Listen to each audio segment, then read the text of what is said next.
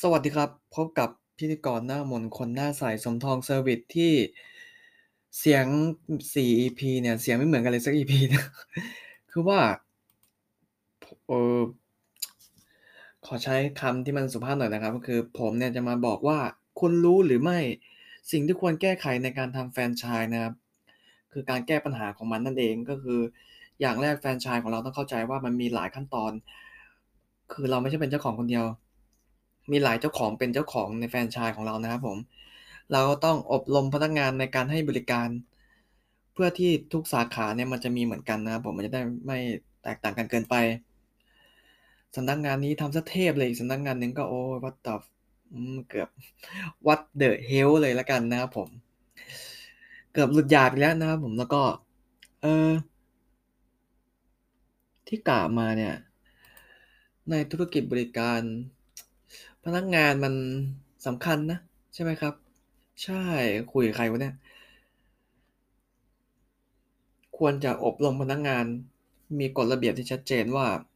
โอเค เรา1 2 3 4สองสามสี่สาขาอื่นก็ต้องทำ1 2 3 4เป็นกฎที่เคร่งครัด เพื่อที่คุณภาพจะได้คงทนของการบริการนะครับผม2ก็คือ คัดสรรวัตถุดิบและจัดฝึกเกี่ยวกับความสะอาด เมื่อกี้ระเบียบข้อบังคับในการทำแฟรนไชส์นะครับ อันนี้ก็จะคือเอ่อการเลือกวัตถุดิบให้มันมีคุณภาพดีเยี่ยมของทุกสาขานะครับไม่ใช่สาขานี้โอ้โฮกินไปอืมอ่า Ajinomoto อีกอ่าอีกอีกอันหนึ่งก็โออ่าอ่าอาเครียดอาเครียดอย่างงี้นะครับผมก็ควรที่จะมีวัตถุดิบให้มันมีคุณภาพ คงที่คงทนให้กับทุกสาขานะครับ แล้วก็ฝึกเกี่ยวกับความสะอาด แน่นอนทุกสาขาเนี่ยต้องเป็นหน้าเป็นตาให้กับแบรนด์แฟรนไชส์ของเรานะครับผม ก็ควรที่จะ ฝึกทำความสะอาด ให้สะอาดสะอ้านอบรมว่าเฮ้ยทำอย่างงี้นะ ฝึกอย่างงี้นะในการทำความสะอาดเพื่อที่ร้านแฟรนไชส์เอ๊ยแฟรนแฟรนไชส์ของเราเนี่ย จะดีเยี่ยมนะครับผม 2ข้อแรกเนี่ยที่กล่าวมา มันเกี่ยวเนื่องกันนะครับผมก็คือระบบ วัตถุดิบ ความสะอาด ขอพูดอีกสักเรื่องหนึ่งก็คือไอ้วัตถุดิบเนี่ย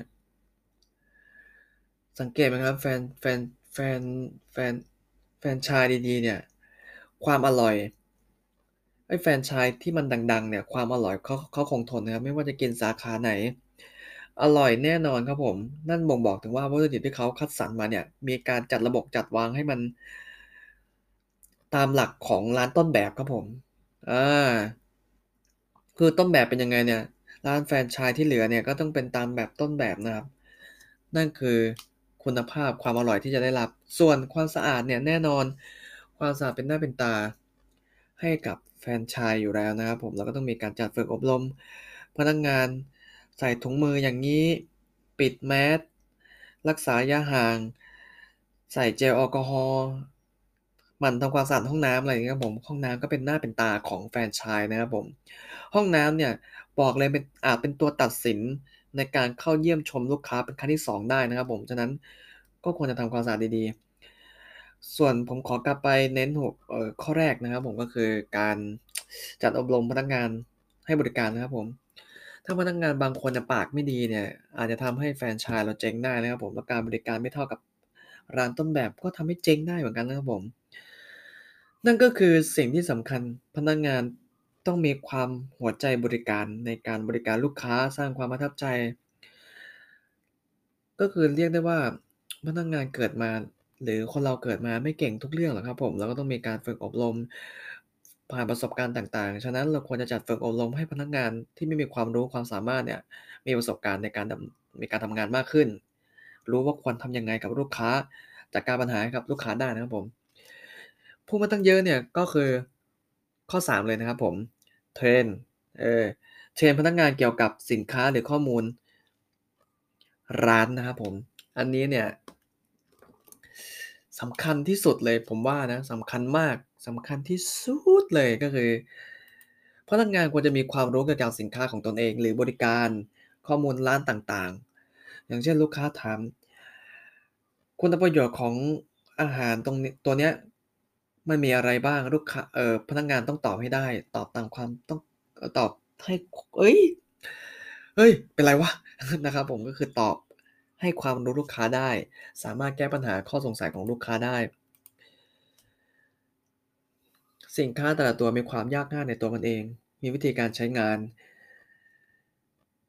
เมื่อกี้ยกตัวอย่างของอาหารไปนะครับ เราก็ต้องยกตัวอย่างของเทคโนโลยีบ้าง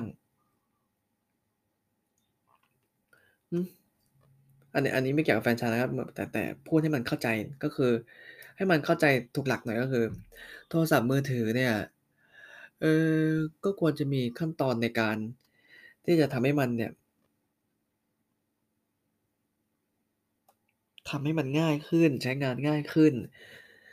นะครับผมแล้วก็ข้อมูลร้านเนี่ยก็คือ ราคาอะไรบ้าง ร้านอยู่ที่ไหน ปรับปรุงอะไรบ้าง รับฟังเสียงลูกค้าในการที่จะปรับปรุงร้าน ที่พูดมาเนี่ยข้อ 3 เนี่ย เราต้องขยายความให้ชัดเจน อย่างเช่นอะเบสิกถามราคาลูกค้าก็ต้องตอบให้แม่น ถามว่า เครื่องปรุงเครื่องเครื่องปรุงของ